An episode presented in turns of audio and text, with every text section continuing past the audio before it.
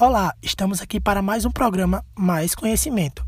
Estou aqui com a doutora Magda Dantas para falar um pouquinho sobre as PICs, Práticas Integrativas Complementares, um sistema desenvolvido pelo SUS, para contar um pouco do seu auxílio no combate à pandemia do Covid-19. Tudo bem? Bom dia a todos. Eu sou Magda Dantas, farmacêutica bioquímica formada pelo UFRN, especialista em segurança do paciente pelo Sírio-Libanês, acupunturista formada pela ABRA e mestre e especialista em bioquímica pela UFRN.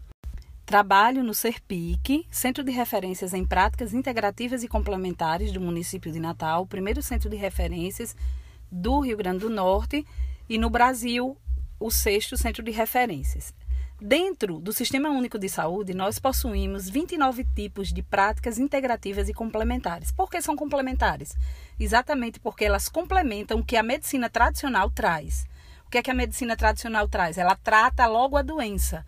As práticas integrativas, elas previnem o que pode acontecer com a doença, mas também tratam o ser ciente, que nós chamamos de ser ciente, ou o seu interagente com essas práticas. No SUS possuímos as 29 práticas e em Natal, especificamente no nosso centro, nós utilizamos 21 tipos dessas práticas.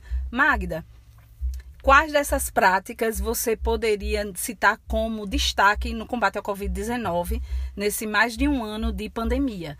Nós utilizamos principalmente a aromaterapia, que é a utilização de cheiros para tratar os pacientes. Então, existem os, as misturas desses cheiros, que é a parte da planta que você retira para ser inalada pelo paciente, é a principal forma.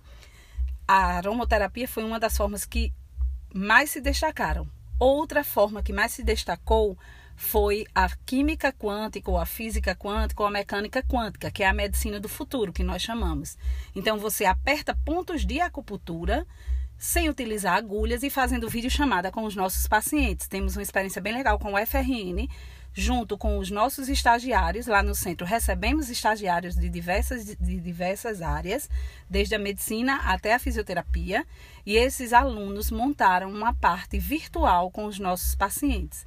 Qual outra prática que você poderia citar, Magda, dentre as PICs que poderia ajudar?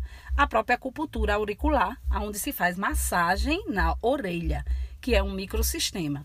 Magdi, para fechar, como é que você trata esses pacientes à distância? Você e os terapeutas do centro de referência. Nós tratamos também com uma parte bem interessante que é a meditação. A meditação ela ajuda a tratar a alma, o corpo e o espírito desses pacientes, aonde eles ficam em casa, fazemos as videochamadas e orientamos esses pacientes à utilização tanto dos olhos como das massagens em pontos de acupuntura, bem como também a utilização dos florais. Existem os florais de Bar e os florais de Saint-Germain, o qual nós prescrevemos esses florais e o paciente toma em casa. Fica aí a dica. Um bom dia para todos.